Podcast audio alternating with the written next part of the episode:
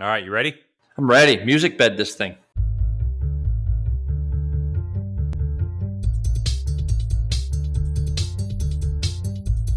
You know you want to get up and dance to that music bed. I love it. I mean, it's really good. I mean, it's something. Do you write that yourself? no, man. This came with Zencastr. It's free. I love it's it. rights free, which is critical considering the budget that our podcast actually has. Yeah. You know? Well, yeah. What are you gonna- Rights free. Perfect. Well, I'm at home.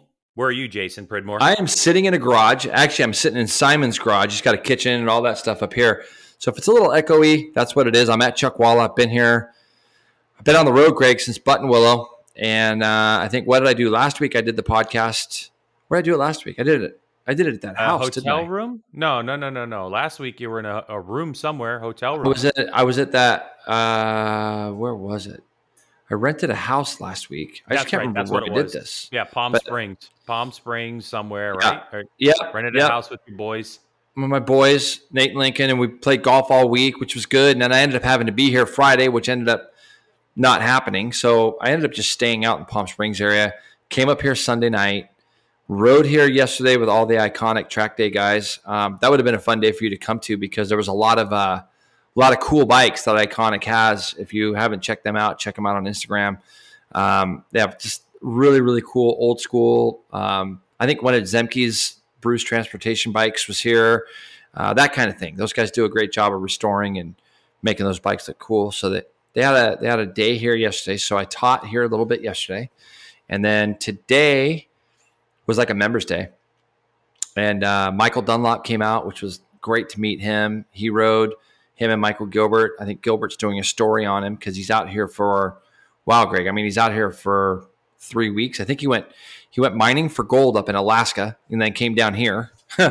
Really? Yeah, like that's what he was doing. I didn't really get to ask him about it. Mikey knows about it, but that's where he was. He was up in Alaska. He's got somebody up there that that was like, yeah, searching for gold still. So they were up there doing that, and then um, came down here, rode here. He was headed to Vegas, then he was headed to Utah to go to Park City to do a little snowboarding with a, a sponsor that he has here, and then he's headed off to Daytona.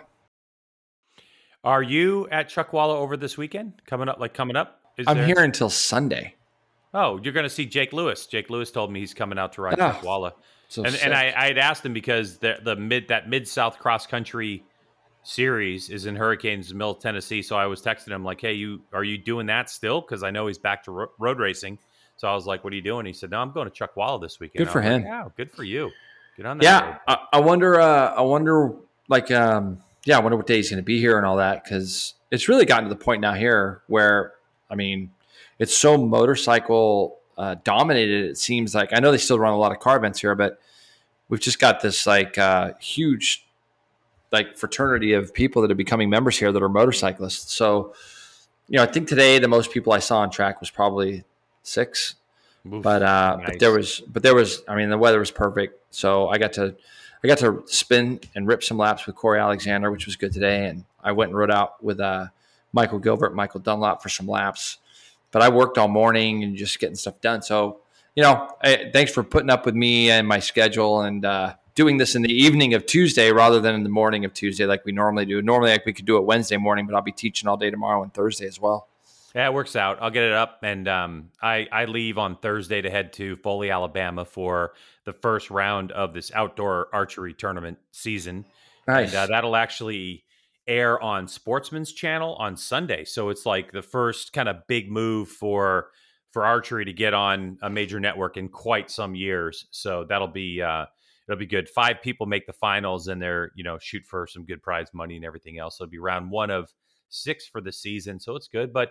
Everybody, welcome to the Grace Garage Pod with co-host Jason Pridmore. And what we're going to do today is start you off with some news presented by Arai, and then we're going to head into some Supercross Orlando 2 uh, results and some comments about that stuff, including we talked to Chad Reed, who's a Supercross champ in his own right. Then we're going to talk about fantasy. And I have to tell you, I just love talking about fantasy. I mean, it's like my favorite thing to talk about every Mhm. week. And Sure. I really look forward to Mhm. talking about it every single week. And this Uh-huh. week, Jason, there's no exception. I mean, I'm so pumped Mhm. to talk about fantasy and what happened and who's Sure leading the way. And Yeah, Well, it's great. You know, You would never get a, if if you didn't have your own podcast, you'd never get a mention. So just keep that in mind. Well, Jason, I think that really, if you look at fantasy, it just kind of Mhm. Brings us closer as frenemies. Oh yeah, it definitely does. It brought me closer to you this week, going backwards.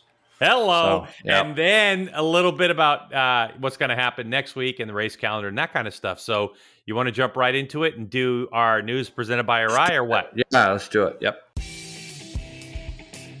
Hey, JP, did you know that avoiding impact energy intrusions by sliding or glancing off surfaces and obstacles is a key role of a helmet shell, requiring a strong, smooth shell? For this purpose, Arai handcrafts each shell to be as strong and light as possible with a high fiber to resin ratio of proprietary superfiber and Z resin. However, this process leaves a rough surface, which requires many steps to- prepare it for a beautifully smooth finish without adding extra weight.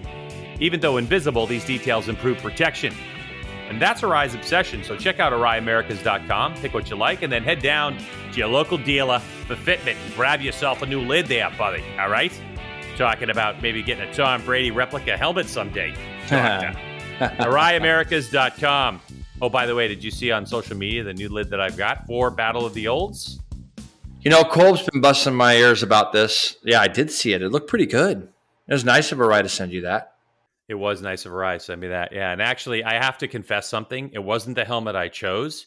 I chose something um, a bit more conservative and boring, but the response on social media has been crazy. Like, dude, Yeah. that helmet is sick. And Arai told me it's one of their best brand new like sellers. So I'm like, I kind of lucked that's great. into, you know what I mean? Like I lucked into a And fashion that's without them putting it on your fat head. I mean, once they do that, they're going to be selling out of those things like hotcakes. Hotcakes, as you would Dude, say in, in Dude, mass. freaking You know what I mean? hotcake, wicked hotcakes, hot hot spots. Yeah, hot, hot spots. Johnny hot Norton. spot- Johnny Norton, our Gotta producer. love him. Yeah. he's- yeah, yeah, yeah, exactly. So yeah, it's pretty cool. Um, yeah, Kolb's a little excited. We'll we'll talk about that later, Jay. But yep. Yep. look, we're gonna we're gonna start this news off on something we normally don't talk about. It's it's some sad news. Um, word came out, you know, this morning, which is Tuesday, that GP World Champ and MotoGP team owner Fausto Gresini passed away after a two month long battle with COVID nineteen. Our condolences go out to the Gresini family. And Jay, for me, Fausto was one of the most welcoming guys that you know. Every time MotoGP came to the states, the door was always open, you know, to come into his area and talk to his riders and stuff. And he will definitely be missed. Well, you know what a lot of people don't remember is that when you were doing some MotoGP stuff, um, uh, you know, you had access to quite a few of these guys, and he's one of those guys that you used to always say was just great. Along with, I, I believe it was Hervé Poncharal. He, he's Oh, another. yeah. guy. It's funny, you know, you walk through the paddock with Greg, and you know he sees somebody like Hervé, and Hervé's got legions of people around him, and if he sees Greg, it's like you know old friends type of thing. So I know you had some relationships that you had built in there over in MotoGP, and when you see something like this, you know, Greg, with with COVID and what it's been and what it's done and how it's changed and how it can affect different people. There's a lot of people that get over this, and then there's some people that just don't. And we don't know anything about um, Fausto's, uh, you know, kind of if he had any other uh, specific problems in his life as far as um, conditions go that caused COVID to be a lot worse for him. Obviously, battling it for two month, months. I think you said he even celebrated his 60th birthday in the He hospital, did. which is sad. Yep. Um, but when you look at the outpouring of love and support that guy had over over the course of uh, social media, mainly Instagram uh, today, you could tell how well he was liked and and what people actually thought about him. So, and I know he always gave you access. Yeah, he was a good dude. He's definitely going to be missed, and he he impacted a lot of people's lives, and it was a really good stepping stone for some riders, and another good, uh, you know, s- sidestep that other riders could, you know, stay and and extend their careers in MotoGP. But anyway, um, let's switch over to some some brighter news. Jay, uh, South African Mathew Scholtz returned to the U.S. recently and returned to the saddle of his Westby Racing Yamaha R1. He was at Road Atlanta last weekend, and from what I heard he was fast right out of the gate. Team manager Chuck Giacchetto texted me, Jay, and he said, quote, 45 degrees. Matt comes around on his out lap like it's Super Pole, unquote. And that's a good sign for them. May- Maybe not for the rest of the grid, but you know, it's it's Well, pretty yeah, I mean, you know, Last time we saw Matt, he was trying to walk on a broken ankle, I think, getting into a car at uh, Indy in an accident that had no fault of his own, which was a shame because he was putting together a nice little season last year. Yeah. And sometimes when that happens to you, you come back with a yeah, a little chip on your shoulder, a little bit bummed. He's probably been dying to get back on a bike and uh, get ripping again. And when you're when you it, it, this is when as a rider, if you get hurt or injured, coming back to the same team helps you so much because you're going to have the support of people that know you and care about you already. So, you know, their main concern is let's just make sure that we do everything right in our corner uh, to not give any more negatives at all, like whether the bike, you know, breaks or wrong tire pressure, any, any of that stuff. And that team, obviously, um, first class, uh, first class team is the Westby guys. And so it probably helps Matt to be able to come back and know that he could pick up where he left off, probably be a little bit better. He knows, I mean, he knows the championship's up for grabs this year. And without question, he's, you know, when we start coming to, up with our predictions in a few weeks' time before round one, um, you know, Matt's going to be one of those guys that we're going to consider for sure, no doubt, in my mind, anyways. I totally agree with you. And I'm not sure if I'm allowed to say anything specifically, but I know that in addition to the people he's had around him last year, they've added one extra person to work, uh, like basically with Matt in the pits, you know, on the motorcycle, and an absolute top notch guy. Like, what a get that they got for him, and so that's only going to strengthen the team. So I'm I'm pretty pumped, you know, yep. for the Westby team and for Matt, and I'm glad he's back on a bike, and I'm glad that he was ripping, even if it was 45 degrees. I guess there were a lot of red flags and some other things going on. So it wasn't, you know, it was a track day and it wasn't yeah, it happens, day, yeah. but yeah, it happens. And they at least got out on the bike. Now, sticking with MotoAmerica series, um, some news finally came out from the M4 ECSTAR Suzuki camp. A bit of news, the bit of news that we got was that South African youngster Sam Lochoff will be joining the team in Super Sport. Lochoff comes off of a successful Junior Cup season. He's now 18 years old and he is hungry, JP. Yeah. well, that move? Uh, I think that when you look at Sam and, and what he did last year, um, I mean, he did such a great job, especially getting himself up on the podium. Racing with Rocco was good. I knew the move was coming uh, just because I know them a little bit, uh, him and his father. So I know they wanted to do it. And let's be fair, he signed on with a team with a ton of experience. So hopefully they'll be able to move him along and help him uh, adapt to that 600 the best he can. So I know he's been down there riding at Jennings. It's it's kind of no secret. He's been down there with PJ Jacobsen. They've been putting it all over the, you know, all, all over Instagram and things. So both guys looked like they were on M4 bikes. Uh, they were both at least the colors of those bikes. So kind of makes you wonder what's going on with PJ possibly for next year. But it, it might have just been a thing where he was able to borrow a bike and work with with Sam a little bit down there as well. So not really reading into the PJ thing too much, but we know that Sam's going to be there. So good for him. Yeah, and last year's Junior Cup runner-up is also headed to Supersport. 19-year-old Dominic Doyle. So Doyle will be staying with Bartcon Racing as they make the jump with him. Now he'll be racing a Kawasaki ZX6R. Supersport shaping up to be something like can the Landers Doyle battle royale continues. What do you think about Dominic Doyle going? I think it's great. Like another kid that's that's ready to move up. He looks good on the bike. Uh, I know they had a few different options that they were looking into as far as where they were going to go, what they were going to do, and uh, you know, news is out now that he's going to be on that Cowie. I kind of knew he was going to be on a Kawasaki anyways, but good. He's going to be staying around guys or people that he knows at least with uh, with the Bartcon team. He's had success with them. I think they even put out a press release basically saying it wouldn't have looked right to see Dom in any other colors but theirs because they've got a little history.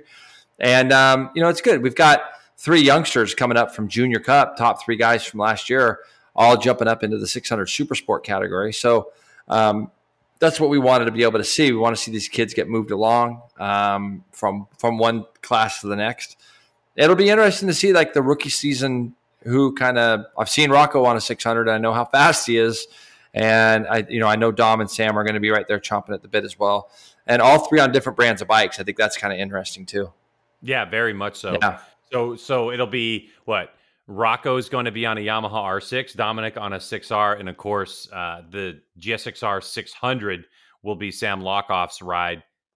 Going to be good. And you know what's really interesting? If you look at that field, wouldn't you say if Sean Dylan Kelly stays in the field, because we haven't really gotten confirmation whether he's going to be there or not, but if he stays in the field, he's what? How old is he? 20? 19? Yes. 20? Yeah. He's, he's going to be like, he's the wily veteran at this point. Yeah, him and Escalante both. I mean, really, when you look at it, it's with Escalante seemingly, you know, uh, I saw their rig actually pull in here to Chuckwalla. They were here last month as well. They're here again, so I know they're going, you know, they're going to be doing some testing and stuff here this weekend. But uh, with him coming back, it's it'll be nice to see how these guys can measure up against him. Having a returning champion, I think, is always good as a young guy getting into the championship because you can kind of you got a measuring stick now. You know, you got somebody that's been there, done that, won championships. You know, you know if you come into a season and you can beat a guy that is tenacious as SDK was last year to Richie Escalante. Um, you know, that's that's the measuring stick. And these kids all coming in young as young teenagers as well. Not they're not coming in as like you know 19, almost 20. You know, Sam just turns 18. I think Dom is right around the same, uh, and then obviously Rocco's younger. So we have you know three pretty bright kids there as far as futures go um, and age. So we'll be able to see kind of what they do. Yeah. So that's and, pretty much yeah. it for our news from Arai. But I do want to say this. Uh, you know, launch today was part one of Behind Stars and the and Behind Star. Wait, MotoGP Behind Stars and Stripes. I think.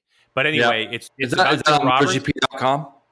It's on MotoGP.com. It's also, okay, yep. if you don't have it, it's available on NBC Sports. So if you go to NBCSports.com, how I find it, found it was literally type in Joe Roberts Stars and Stripes, and the video pops up. It's part one of three, and it's uh, it, it's it's pretty cool. It gives you a lot of insight into the season. You know, it's one thing, as you know, Jason, to be outside looking in and having like a macro perspective, but when you're focused as a rider there's a lot more ups and downs, I think, than people really realize, and a lot more success and what it means to each rider. But the one takeaway I will say from this is if you listen to what John Hopkins says in there, it's just the same thing with Joe Roberts. It's all about that mental strength and building it, building it, and building it. So it's uh it's very insightful and it's good and it's a nice review of the season. So check that out. So that's yeah, our sure. That's, that sounds great presented by Arai. Yeah, no, that sounds good, and I think that you're right, Greg. The mental tenacity of of riders now is just it's got to be. Uh,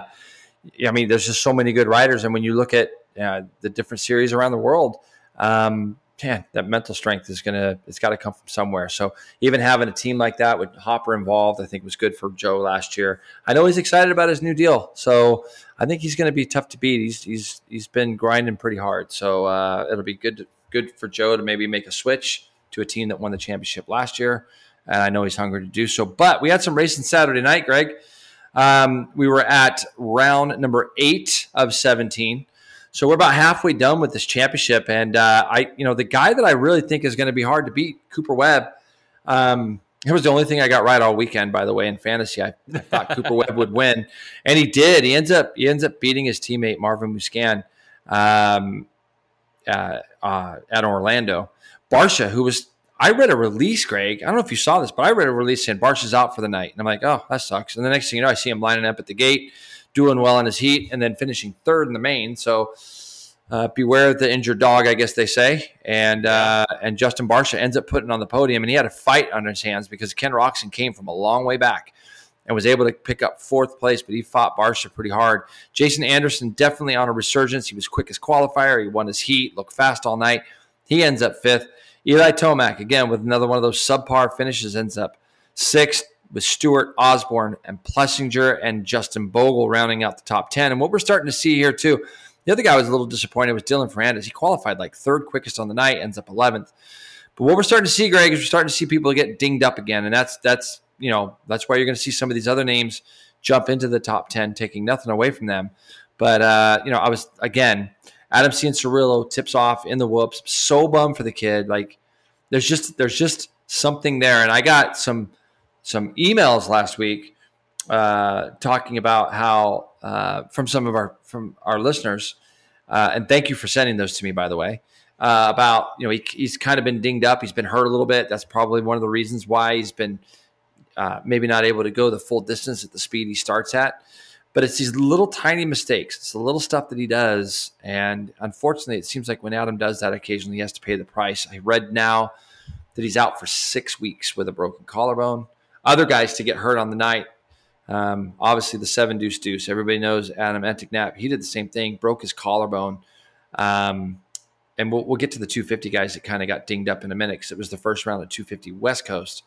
But do you think right now, Greg, if I put I'm asking the wrong guy. But if I put money in front of you and I said Cooper Webb or Ken Roczen, Cooper Webb or Ken Roczen with nine rounds to go, who you sliding your money towards? Well, Cooper, because he's actually done this before as well. Yeah. So there, there is history there. And, and Cooper, not, not only has Cooper Webb shown over his career that he tends to be stronger in the second half of races, Cooper tends to be stronger in the second half of seasons as well. So I, I you know, I, I kind of hate it for Roczen. I think that when they came out of the gate, the Honda was just really kind of heads up over a lot of people, brand new. And I think Red Bull KTM is kind of sorted some things out right now, and it's a great bike, but they just had to get a couple clicks here and a couple clicks there, and the fact that they went one two is a big deal.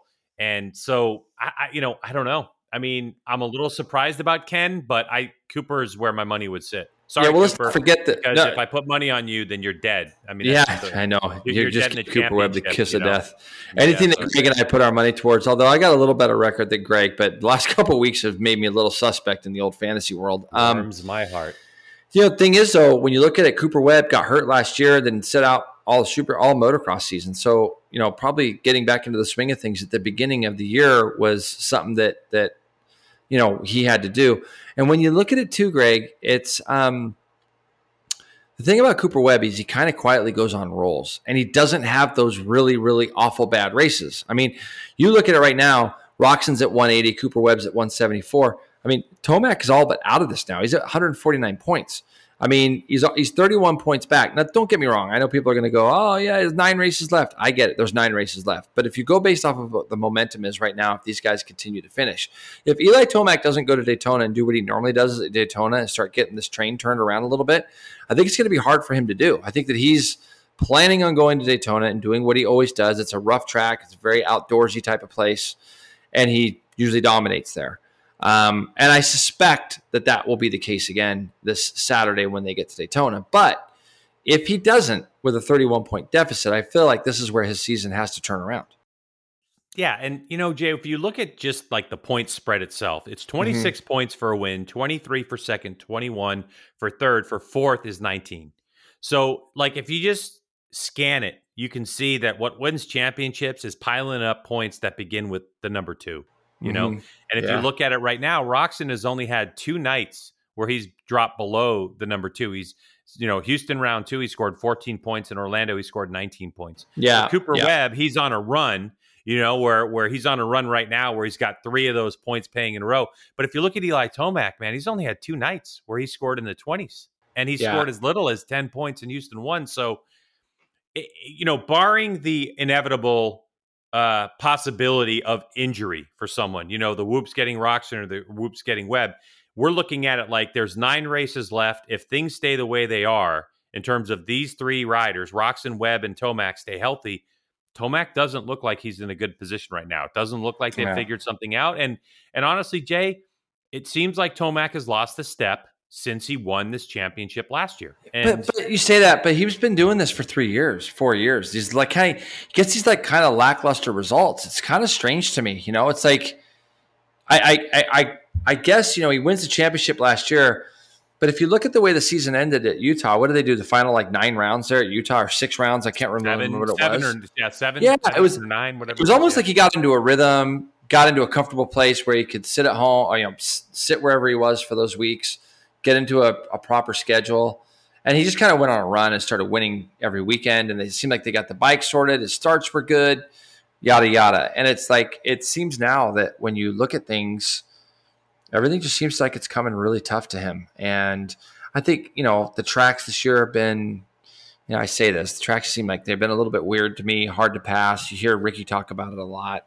Um, the whoop section this weekend was horrendous. Like it was, I don't even know what it really was. It was like, I, I don't know. It was, It was tough. It was the it was guys are really jumping tough. them in the first set, like first heat, and it's like, I, you know, whoops to me, and, I, and I'm not a supercross guy, but it's like, there's a isn't there kind of a skill level to skim them to get over the top of them, and Yeah, and if they're it- set up, if they're set up, you know, in a way to Correct. do that, sure. and this would be something that you know I'm sure Chad Reed would tell us about when we get him back on the podcast as far as the whoops go. I saw him make an actual comment on it, and then I'm watching the races, and I'm like, man, he's so right because normally you'll see some guys skimming it, some guys jumping it.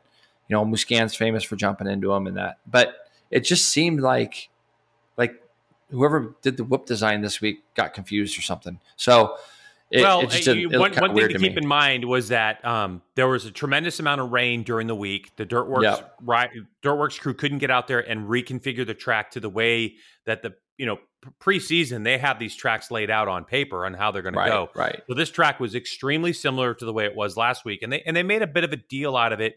You know, for us, obviously from the road racing side of things, we're like, yeah, and like, you know, Right, right, how many right, years has how many years has MotoAmerica and um, World Superbike done multiple races in the same weekend on exactly the same track, and you rarely ever like on World Superbike, there are very few people that have done the double in the same weekend, right? Like it's Right. it's or the triple now but it's like you know to me it was a bit of a deal in terms that they were making like oh the track configuration hasn't changed people should but you know what? The one thing that's so unique from road racing to motocross supercross is that those riders have to deal with the track changing every single lap and so it's something we're going to talk about here when we talk about 250s and an incident that happened and keeping your eyes up but in, in road racing to me jay it's so much easier to keep your eyes down track because you're not worried about what's right in front of your wheel Correct. Where no, no doubt about it. The speeds are a lot I mean? higher in road racing, so you're you got to pay attention a little bit more what's up in front of you, right? So yeah, Yeah, exactly. And you're not looking for ruts or you're looking for new things on the surface, trying to find where the traction is like they do in Supercross. So it's just it's a different animal. You know, I got another question totally for you. No, a totally different animal. I got another question for you. Yeah. Does Justin Marshall win another race this year? Yes. I agree. Just looks fast. Looks good on that bike, and yeah. Yep. Anyways, so anyways, I think uh, when you look at the 450 class right now, Roczen Webb, Tomac, you're leading three. Then you got Barcia Musquin, Malcolm Stewart putting together kind of a quietly quiet year, good year. He's constantly in that kind of where is he, Greg? Like fourth to eighth. Eighth. Yeah. So it's like Yep. that's kind of where he's at each weekend. Uh, another Cooper won this week. This time a little different, but Justin Cooper ends up winning the 250 first round of the West Coast Championship. So we got to look at a whole new group of uh, 250 riders. West Coast, Cameron McAdoo, Garrett Marchbanks ends up third. Jalek Swoll and Hunter Lawrence, uh, Lawrence, I'm sorry, are fourth and fifth. Seth Hamaker, who qualified amazing, uh, riding for Pro Circuit, uh, rookie, ends up sixth. Kyle Peters, Chris Blose, Robbie Wageman, and Jace Owen, shoot, uh, former arena cross champ, ends up top 10. Um, you know, when I watched this race, Cooper just looked like he was head and shoulders above everybody. But I think the big news is, is that when you look at three of the guys that got kind of out of it right away, it was such a shame, such a shame to see Jeremy Martin go down again. He got landed on early right off the start, Greg. Looks like when we read up on what's being said on racerx.com, it sounds like Jeremy might have uh, a problem with his shoulder. Um, I'm sure there'll be more out on that this week. We'll see if he gets to the next round here. Um, Alex Martin, his brother, in, in the same lap. I mean, essentially the first lap of the race, Alex Martin looked like he augured himself into a like probably got thrown up over the bars and augured into a, a berm and uh, ends up knocking his head uh, pretty hard. Gets a concussion. Uh, Jordan Smith, another guy that we kind of expect to be up there, he crashes out of the race. So already we're starting to see that little bit of attrition in the 250 West Coast, like much like we saw in the 250 East Coast. Yeah, it was absolutely crazy. Um, you know, opening lap, and it, was kind of like the talking points were okay. So the 250 East Championship is pretty much decimated with injuries. We have some some really fast riders at the top that have been able to avoid it, and we're going to wait 10 weeks, and people will heal up. And but here we go, 250 West. We got some fresh people in here. Mostly everybody's healthy and ready to roll, and then we get one lap, and boom, you know, a couple of the biggest names in the West Championship are out with injury and brothers to boot. And it was right after they run the feature about how these guys are going to be racing each other, how they hadn't raced each other in a while, and then it doesn't happen. Both both guys, by the way, that I know, you know, a little bit from my time spent in the um, in the pro motocross paddock, and both great guys. You know, just. Minnesota, nice, you know, kind of thing. And so I was really kind of bummed to see all that happen. But there is an incident that we need to talk about, Jay, which is that first incident. And basically, you know, can you describe what happened? There was a red flag that came out after that first lap because of the incidents on the racetrack and Jeremy Martin, sorry, Alex Martin being down on the racetrack in the middle of kind of an entrance to a corner. Do you, do you can you kind of explain it to people what happened? Well, Greg, honestly, I was late getting to the show on Supercross on Saturday, um, but I got to see so- it, and I, and I didn't. What the thing is, I saw it. Okay, I watched the race. Uh, I made it just inside prior to that race starting. And um, uh, basically, the first lap of the race, there was carnage with obviously Jeremy Martin got landed on somewhere in that lap. Alex Martin uh, augers himself into the ground. And it looked to me like there was red flags, yellow flags, medic flags out. These guys were going through the whoops. Um, and basically, when they got through it all, uh, Cameron McAdoo, I believe it was Cameron McAdoo, not positive on that. So check, it was check me Cameron on that. Cameron McAdoo. Um, there's what well, there had to be three guys working on uh, Alex Martin. It, it, looked to me, and I've seen it once, Greg. I, I, know you you said you replayed it, so you can correct me if I'm wrong on this. But he basically comes in and cleans out one of the corner workers and hits Alex Martin, who's on the ground.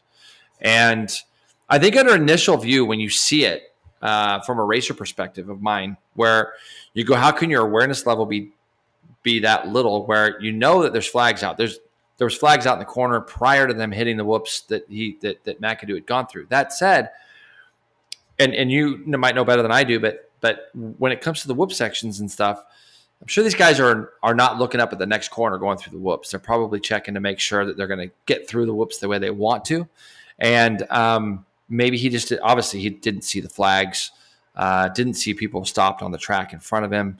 Um, but it, it, sure did look ugly, and it, they never talked about it on TV. Like it, it, like it just happened, and they never showed a replay of it, and it never really got spoken about. And I haven't read anything about it, Greg, because I haven't been reading much in the last few days. I've been busy, um, but it didn't look good. Like, and and it's been my experience at local races at motocross tracks and even supercross tracks around everywhere we've gone it's like you see these things happen and the flagging at most motocross races and supercross races sucks like honestly it's not very good mm-hmm.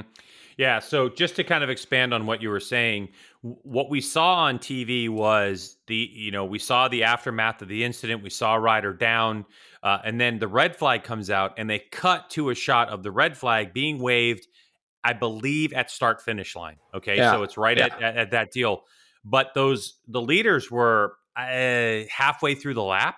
Didn't so it seem like the flags were, they were showing the flags for a long time, and when they go back to the leaders, they're still kind of going at it. They were, and there's a yeah. reason for that. And so, um, I actually, you know, was catching up with Chad Reed today. Said, "Let do." We are talking about MotoGP, and I was recording some stuff that we're going to play on next week's podcast as we're going to expand on MotoGP as we get closer to their first test of the year. But I was like, Chad, do you have any comments on what happened? because Jason and I look at this through a road racing lens and we know what happens in road races, you know? And so I was curious to find out from your perspective, Chad Reed, champion and, you know, I don't know, just crazy race winner, what your perspective was because the one thing we do know, Jason, is that we don't see red flags very often in Supercross and these riders don't have to deal with it and post race I think Justin Cooper even said, like, I don't think I've ever done a supercross with a red flag. So right, it I was, saw that. It was, yeah. Even though they're they're knowledgeable about red flags, I think yep. it was new territory for them. So anyway, I wanted to get Chad's opinion of it, and it's just about four and a half minutes, but I think it's some good stuff. So here's what Chad had to say about the incident. First and foremost, th- there's no bigger heroes on the racetrack than the Alpinestars medical crew. Those guys are you know, they're solid humans. They're really they they're there. They got our back. But in my personal opinion, in this particular case, uh, the medic had no business doing what he did. He was 100%, in my opinion, in the wrong. Um, that is a live racetrack. You learn at a, such a very, very young age. You don't step onto a race on a live racetrack, and and I think that it's it, it's it's a a communications problem because you got to understand that he has a headset on. His headset hears, he's probably heard red flag. So he thinks and understands that the racetrack is red flagged. So it's not necessarily a, a live racetrack in his, his mind. And this is just me kind of guessing of all the scenarios and trying to give him the benefit of the doubt. Because in my mind, what McAdoo did wasn't I don't think he did anything wrong. Like I watched it over and over because I'm like I was so like caught off guard by it. And like I said, the TV was misleading because I was like, why are they still racing? It's a red flag. And then when you kind of back up, you see it. They did not they were not under red flag situation at that point. Only half the field was because they aren't, you know, for whatever reason, and I don't know how it is in, in road racing, but we really only receive a red flag at the finish. Um, You know, like we don't, you know, we don't have lights. Like I know that not all MotoAmerica tracks have red lights, but I know that like, you know, the bigger races, sometimes there's red lights or, you know, flashing or, you know, like every, uh, every flag um, stand has a red flag. I don't I don't believe that that's the case in Supercross. I don't believe that every corner marshal has access to a red flag. Um, it's my experience, and I could be wrong, but it's my experience. There's only one, possibly two individuals on the racetrack that have a red flag, um, and so so you you have to first understand that only half the field is under uh, red flag conditions. Uh, like the leaders are not. They are they are going you know, in their mind and and they're you know they're on a on a live racetrack. So Cameron, if you if you go by play by play, they all roll the track because the red flag. I mean, the red cross flags are out. The Tuff Block was blocking the whole inside of the racetrack um, to protect the rider down, the medic that was attending, and also the corner marshal. Um, and so there was only half a racetrack, and at this point, you should never you should never split the Tuff Block and the down rider. Like I I think I would have been more mad and disappointed in McAdoo had he have tried to split the, the those two things. So McAdoo in my mind, he did the right thing. The you know, all things led to him having to go on the outside and the high side. And then, you know, Cooper goes by, well then the corner marshal, I mean, the the medic just, you know, casually steps right in front of McAdoo.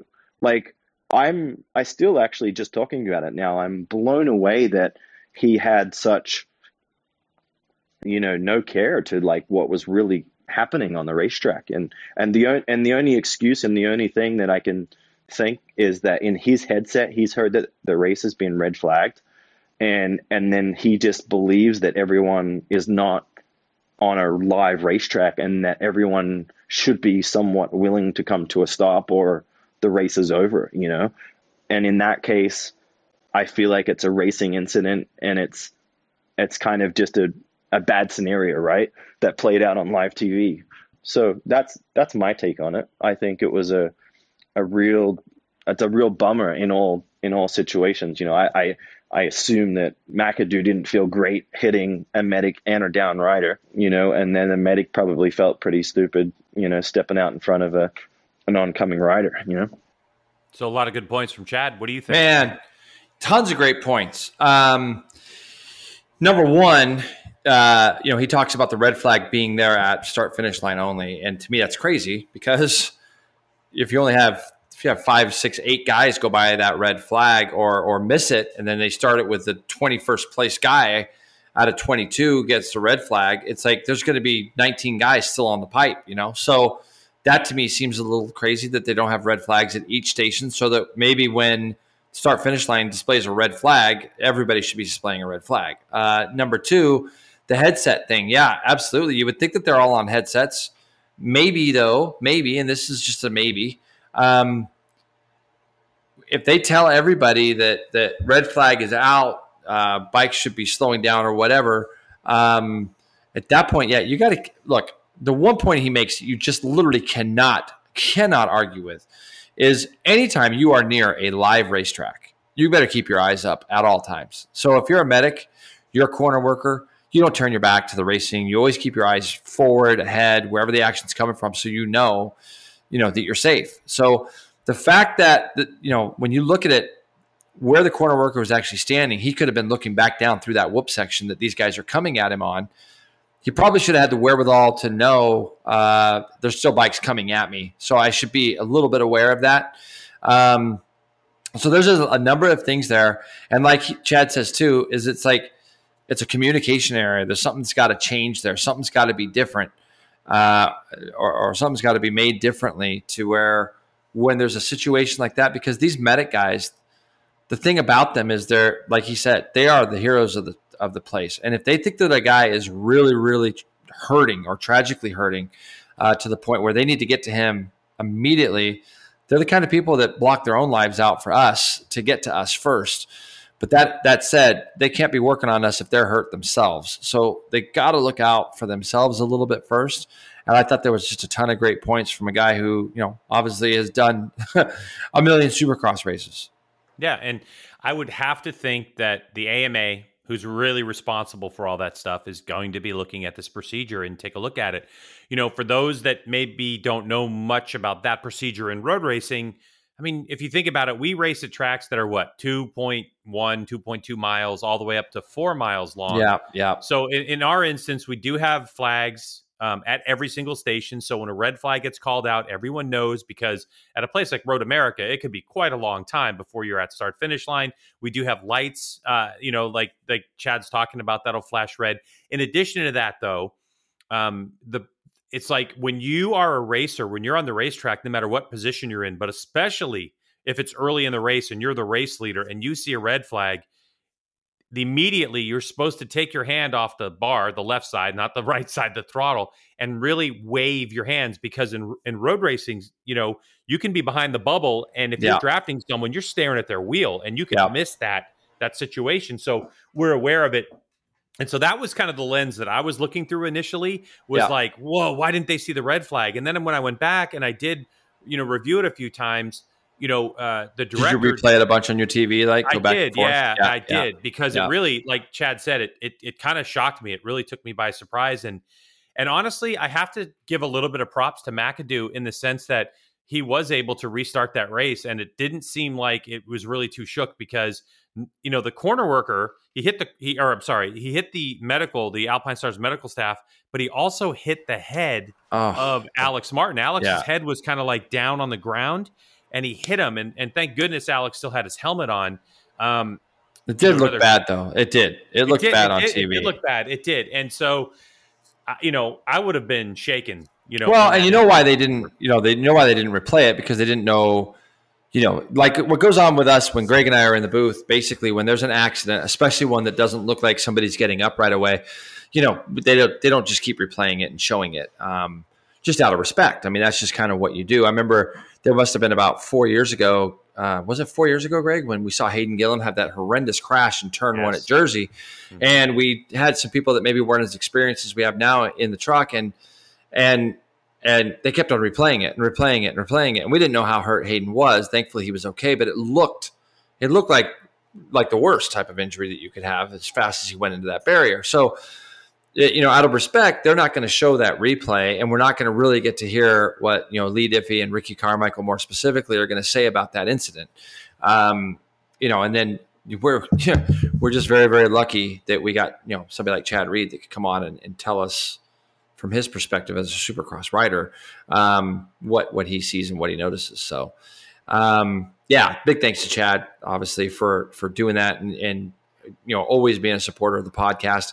I, I, I really want you to ask him a couple questions for me that we'll talk about away from this when we get him on the on the show next week uh, or whenever that's going to be because well I've already recorded it I've already recorded it but oh, I'll get have. him on again yeah so we'll talk we'll about whatever again. questions you have and well, I'll definitely get him on again yeah because if you follow him and you see it, he he like has a, what I love about Chad and some of the stuff he writes and says or mostly what he writes you know he'll say he'll take digs on Twitter and it's one of those things where if you know, you know type of thing. And I don't claim to know it all, mm-hmm. but but there was a couple that he did last week that kind of had me laughing, and I would love to ask him about them. Um, okay, you know, just just just to do it. I'll make so, a list. He he and he's actually on the road for five weeks with his kids because they're oh, racing. Great. They're racing BMX, and he's so pumped about all that stuff. So he got a fifth wheel. He's on the road, so he'll have some time to kill. So I definitely can follow up with him. Um. Yeah. Awesome. Well let's go ahead and talk about the decline here in uh, in the good old pulp fantasy. I was riding pretty big high, Greg. I was like kind of in that top ten, chasing Gilbert down the whole time, and I've had two out of three weeks that have just been like brutal, like not good at all. And I've dropped all the way down to I think it's twenty third. Um, more importantly, to make myself feel better, I went back and you got the old hockey sticks. You're 77th. You're, you know, and and what's even better is you're only two points ahead of Uncle Skip. Two points, two, mm. and he has done. How many rounds did he miss? Two. He missed two, and I missed one. Yeah. Well, so he should be ahead of you. Is what you're saying. Like I'm all like, yeah. No, he, Where's- he where's no, Chuck? I'm not saying he's Oh, Chuck's Chuck's 58. He's 58. 58. Nice So, work, like, Chuck. Yeah, and, and uh, so we have obviously the Pulp MX fantasy. You can go check it out. We, you know, you got to stay on Yeah. top of it though. You have to do it every week. If you don't put your picks in every week, you get a big goose egg. Yeah. It's, it's a great battle up top, by the way, that are battling for the Uriah helmet between Schobert Yeah. 26 and and uh, Poncho. Huge week. huge week for Schobert. 258. That's a big week because they That's that's a bad. he, he, yeah. he scored 212 week before that, which is low. Uh, looking at, at his lowest, it's 180. So that was like in round four. So he's been pretty consistently killing it, which is good. With a high score round of 303 at Indy, with Indy one that is. So Schobert right now, 26, is killing it, which I like. Um, Poncho second, Hucklebuck Racing is third, but uh, but right now Schobert and Poncho are the only twos that that have got over 1900 points, and they've got a pretty big lead over over Hucklebuck Racing. Michael is he actually is up to eighth. His bad weeks haven't been that bad. He had 193, he had 125 at Salt Lake One. That killed him, but. It's been a lot of fun, and it's amazing how many comments I get from people on Instagram and things like that, uh, just about you know, kind of what's going on with with uh, with Pulp Fantasy. It's been fun for us to do. Are you Now- Are you done? Because I no, I have a couple things to say. Number one, No, I don't want to hear it. Masshole is just a couple points behind you, getting ready to reel you in He's and not just check out me. on you. No, Kevlar too. Kevlar, Kevin is is right behind. All I'm saying, you know what I mean? Like, Uh, so I'm I'm I'm pulling for you guys. Let's go. Shuffle JP backwards. Let's get him on page two. So why would I want to be? I don't want to be on page two back there with you. I just I don't, want to be on it. page two. I'm not saying I want to be on page two. I'm Now, saying I want you on page two with me. All right. Well, great. And then let's go to the to the Rocky Mountain ATV MC Fantasy Supercross that we do with Uncle Skip. That's just a private thing that we do on our own. I don't. I That's mean, we don't need to talk about that. I no, mean, I'm going to talk about that No, real that's quick. Not, that's not appropriate for the podcast. Let's see where you at, dude. you're- and Chuck are DFL one and DFL two.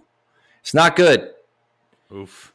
I'm not even going to mention who's winning because it would just be boasting. So I'm not going to do that. Seventeen But I- people in that one, and JP is leading the way. So I want to get pretty to. large margin, actually. Yeah, I had a good week last week. I kind of just been, yeah, get kind of lucky. Um, but yeah, we'll see. But I want to, you know, Greg, I want to start doing this. I didn't even tell you that we're going to do this because we're just ad libbing this thing as we go. Even though you do a rundown, I should probably tell you, but I'm not gonna. But did you see? uh did, Yeah, I know, I know. I'm just You, spouting. you Did- literally made no sense. You stupid. Ah, that's okay. So, what? so did you see the the the tweet that I got from Chris Lennox? No. So if, if Chris is listening to this, I replied to it, okay, and and you replied to it, so it just shows you're not listening to our listeners, which is sad. But it says in the last podcast, uh, this is to you. You were starting to make a point of the over 40 class, and he wanted to hear your take on that, even if I keep interrupting you. Mhm. Which, yeah, Mhm. shut up, Greg. I'm interrupting you now.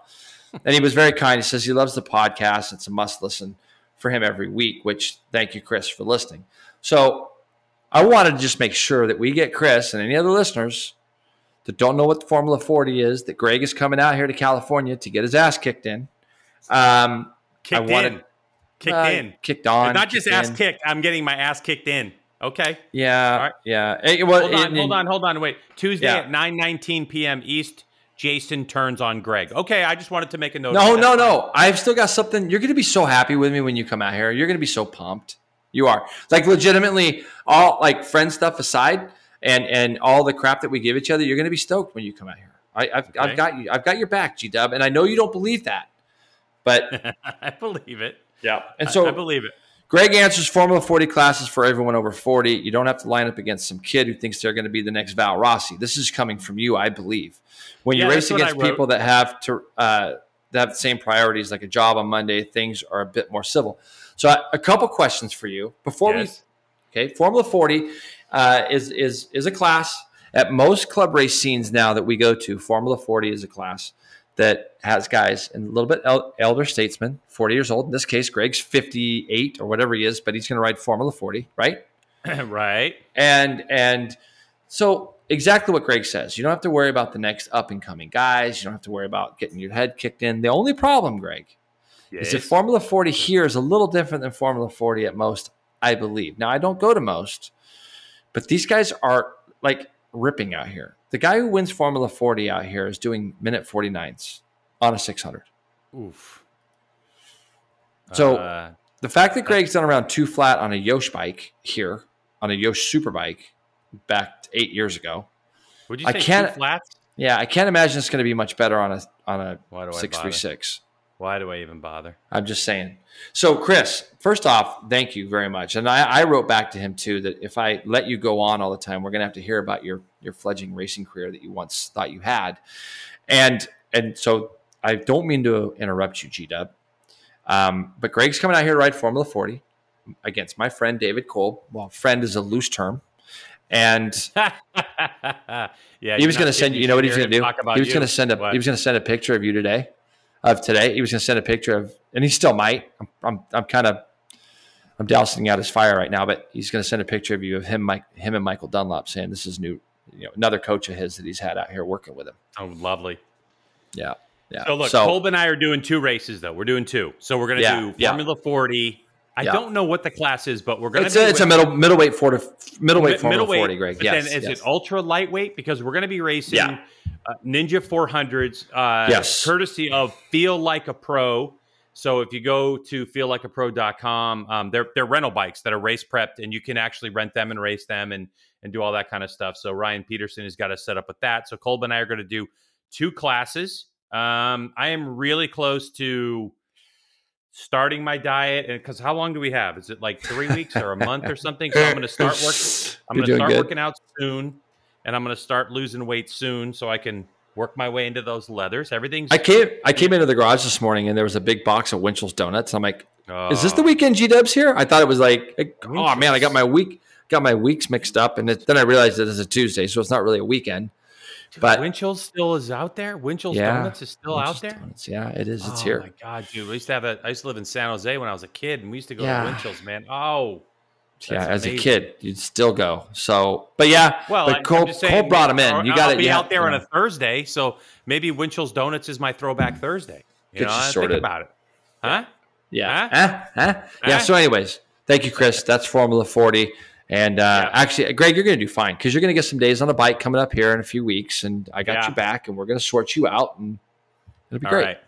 All right. So, Jay, let's transition to some MotoGP. Yeah, let's do it. Because um, we're really less than two weeks away from when MotoGP is going to start their official test, and that is the MotoGP class, March 6th in Qatar. So, I thought we'd take a look at the premier class right now and look at who is on what for 2021, who's moved from what team to another team, and talk about what we see. But Jay, let's let's just focus. Let's not focus on rookies. We'll do that next podcast. Plus, we're going to have more from Chad Reed on his opinion. So I'm going to go through some names here just to kind of give people a general idea of what it looks like. The maximum amount of riders, I think, on the paddock is going to be what 22 because I think there's still two slots open, Mhm. 24. But Jay, let's start with uh, Johan Zarco. Johan Zarco moves to the Pramac team on a Ducati. Um, what is your view on you know Johan Zarco? Obviously, he was on a KTM not too long ago. Factory team, you know, bailed out mid-season, gets on the um, Esponsorama team, I believe it was, and then now he's moved up to Pramac. What do you think about Johan Zarco and type of season he's going to have? When you look back and you sit there and you think about things, you go like, "Wow, what if he had just held it out just a little bit longer?" Because wasn't it at the end of the year? Uh, or no, it would have been this year. He, when did he quit, Greg? Was it this year that he quit, or No, was it it was 2019. middle of 19 yeah correct. yeah yeah. So when you sit there and you look back at it you go they get dani pedrosa in there. He seems to make the bike uh, a little bit better. And next thing you know ktm wins three races. And pretty incredible. Um, but that said he did show some promise. Obviously he was involved in that horrendous accident in austria last year. Um, i really i believe in zarco i think the talent he has is is there um, and I think that going into this season, uh, you know, I, on the Ducati itself, I think he will be Jack Miller's probably biggest uh, rival as far as Ducati to Ducati. I think, you know, when you look at some of the other guys that are going to be on Ducatis, um, Pecco is going to be, you know, Miller's teammate, but I, he just he hasn't really done much the last. Well, the last half of last season, he didn't do anything, did he? I mean, after his bike blew up in Jerez in a podium position, he just didn't do much. I think Zarco could be primed for a pretty decent year. All right. Danilo Petrucci moves to Tech 3 KTM Factory Racing. Petrucci from the factory Ducati team to a KTM. What do you think? I think I think when you look at Danilo, uh, anytime the wet, he's going to be great. I think he's going to be coming from a big confidence boost. It seems like through what we've read and seen with him, uh, Ducati's opened up the door in the sense of like we're you know or closed the door. KTM's opened up the door and said we want you to be part of the family. It's got to give him a lot of confidence. You know, Greg, when he signed that contract, um, I don't believe that KTM had won yet. So I mean, obviously at the beginning of last year, he gets fired before he even gets to do the first round of his season. Um, he'd worked all his life to get on a Ducati. He wins at Mugello. I think the KTM transition will be good for him. It'll just be well how well he can adapt to that bike. He seems to be a little bit of a hot and cold rider to me, but I think that um, with the confidence of going to that team, KTM is definitely on the upswing. So I don't think it's a bad move for him. Plus, he brings a lot of knowledge about the electronics package that Ducati has and how Correct. they deal with certain situations. So I think he's a good addition to the team. Maverick Vinales doesn't change on the Monster Energy Yamaha MotoGP team, but he's joined by Fabio Quartararo, who moves up from the Petronas team as Franco Morbidelli stays, as well as Valentino Rossi goes to the Petronas Yamaha team. So looking at those four Yamaha riders, what are you seeing right now? Because obviously there's been a freeze on development. You know, well, of, when uh, you look at when you look at when you look at the Yamaha team for me, okay, the couple things that I look at are to me, Vinales is is always fast on his day. He's an incredible tester. He hasn't really turned that into a bunch of race wins. And when you look at it and you think to yourself, well, not too many other people are doing anything either. But Quartararo started off hot last year, really, really solid um, on the same bike. Uh, actually, they, they were on a year older frame, weren't they? The the other two. But I thought yes. Quartararo got the updated stuff. I thought Morbidelli was the he only did. one on the. Morbidelli okay. was the only one on the A spec. They called it. So when you look at some of the stuff, eh, I, I kind of have question marks with both Vinales and Quartararo. Maybe more so with Quartararo, even though he got signed after winning, he was going to get straight to the factory team. He was really less than impressive the last half of last season, last especially last four or five races, six races. Seems to be like I don't even know these guys, right? But when you look at it, you talked earlier about the mental side of racing. It just seems like sometimes Quattro is there, sometimes he's not. I definitely look at Morbidelli as the shining star on on that brand next year on the Yamaha. I think he's coming off a great season. Nobody would have picked him to finish second uh, in the championship. Nobody probably would have picked him to be the best Yamaha rider at the end of the year.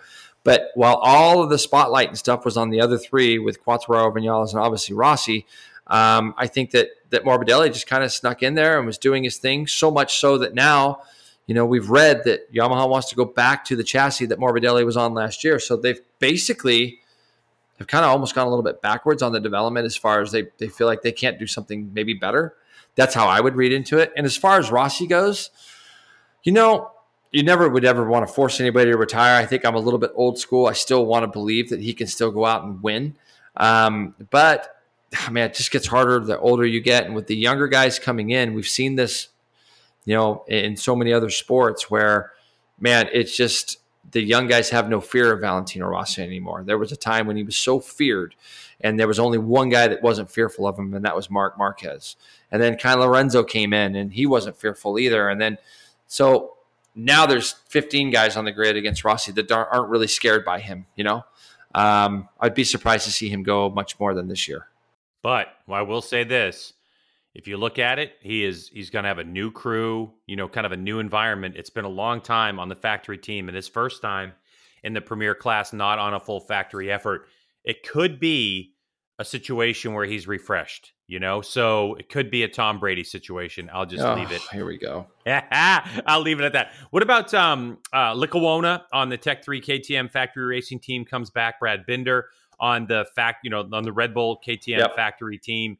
Um, you know, what do you see from those guys continuing on on their path, as well as, by the way, um, you know, you have Miguel Oliveira coming back on the Red Bull team. So I think again, when you look at it, nobody would have expected Brad Binder, myself specifically, wouldn't have expected Brad Binder to win or Oliveira to win last year. So I would have been, uh, uh, as a betting guy, I would have lost a lot of money on that. I think that um, when you look at uh, Oliveira, very, very impressive last three quarters of the last half of the season. I guess he was pretty impressive. It seemed like Binder won, and then it was kind of like struggled the rest of the season. He put in a couple rides here and there, but a lot of those ended up on the ground. Um, Lecuona, I think, uh, is a is a solid guy. Probably learned a lot his first year in MotoGP. Will learn even more going forward. So it'll be interesting to see if he's able to take what he did last year. Kind of reminds me a little bit of a Morbidelli. I think the other three guys are going to get a lot more talked about than he is, um, meaning Petrucci and Binder and Oliveira. Lecuona's just got to keep sneaking up on these guys, learning. He's young, uh, he's aggressive, and I think that it'll just be interesting to see how he kind of moves along. A fresh look for the Ducati Lenovo team as they get a sponsor this year. Jack Miller and Bagnaia. You already talked about Bagnaia a little bit, but let's talk about Miller and uh, and Pecco. What do you think about the full blown factory effort for those guys? Well, I think it's well deserved uh, for Jack Miller. I think he's you know he's a guy that came from Moto three, went straight to Moto GP, as we know. Uh, he's learned a lot over the seasons. Um, I like his. It seems like his work work ethic is amazing, and he finally got the opportunity that he's been craving to be on that factory bike factory team. He over he he overshadowed Dovi uh, and Petrucci all last year. If you remember, Greg, when he was riding for Pramac, it kind of came down between him and Petrucci to get that factory seat, um, and and you know Petrucci ended up getting it. I think that he rode with a chip on his shoulder to make sure that he got that seat back, and, and he made Dovi look bad last year. Even though Dovi did get a victory in Austria, he didn't look very good for the rest of the season um, on the same bike. So I think when you look at it, Miller's got to be the guy that's going to carry the torch forward for Ducati. Um, and I expect that that Bagnaia is going to get better. There's no question about that. But right now, when you when you ask me, you know, sort of in February before these guys get to testing, Bagnaia really was on the back foot last year at the end of the season. Didn't seem like anything was really going right for him. He was tossing it down the road. He was kind of one of the last Ducatis as well when all the Ducatis were up. So bit of a struggle, I think. Uh, but I, I, I, expect good things from Miller this year. And Aleix Espargaro on the Aprilia. We don't we don't know who is going to take this. Right? Yeah, we don't know Lorenzo Savadori or Bradley Smith yet. There's a lot of chatter about it, but we know Aleix is going to be on there. I mean, at this point, I'm almost willing to skip over it because we've got to see if they come up with anything in yeah, testing. but, but you, they've already tested. They tested in Jerez. Um, and if you notice at this time, it didn't seem like Aleix was as – verbally excited as he was at the end of his test last year when they said, Oh, this is going to be the best bike ever. We're going to do great things. And then it did what it did. I did hear a little bit from Bradley Smith this, this last week, funny enough, about a completely different topic. Um, but Bradley just seems to, you know, put his muddy boots on and get in the trenches and, and do the work and, and do what he needs to do. Uh, it'll be interesting to see if they give that to him or Savadori. Like you said, I thought I read something this week that said that it went to Savadori. I could be wrong on that, Greg, but it was, um, yeah, it's not a done official thing. It's more okay. like speculation because people, you know, Bradley's involved with another project and he has been doing the rounds on podcasts, and I'm sure we'll get him on here as well. Yeah. I want to let things settle out a little bit more with what actually happens before we talk to Bradley. Um, Suzuki, Team Suzuki Ecstar. I mean, the riders stay the same, the numbers stay the same, yeah. but management changes. So anything, you know, different from what we've seen. I mean, obviously, I think Rins will do better this season because he's hopefully going to come into the season unhurt. Well, this is where you hope that the team members that are still there that were there last year will look at whatever they can do to duplicate what they did last year, whether it's the simplicity of the way Brivio ran that team or not. I'm not sure.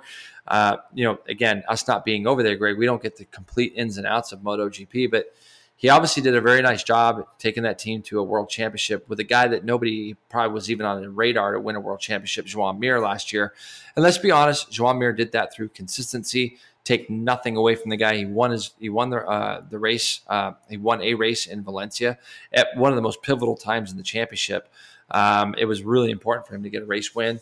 You and I both, I think, breathed a little sigh of relief. That said, I do believe that Rins would be one of my guys that I would choose as, as the dark horse this year to to try to win this championship because he's got the experience now. It's gotta it's gotta eat at him a little bit that his teammate, you know, the guy that they kind of hired behind him uh, has already got that that number one world championship, you know, up on the play, uh, up on the um, uh, stool mantle. at home. You know, yeah, the yeah, mantle yeah, at the home for sure. And and I think that Rins is going to come into the season strong and hungry. And and I think a lot of these guys are going to look back and go, hey, you know, we want to win. Winning is important, um, but putting consistent years together and scoring every weekend, uh, that's that's that's what that's what it's going to take. And finally, we've got to talk about Honda because this yeah. is where news gets interesting. Takaaki Nakagami, who's one of my favorite riders, remains on the LCR Honda team in his position. Alex Marquez goes from the Repsol factory team to LCR Honda Castrol team. Pol Espargaro now teams with Marc Marquez. Pol Espargaro, new challenge for him after looking at a KTM that was race winning and Marc Marquez still a question mark with his brother moving down. What do you see about the Honda mess right now?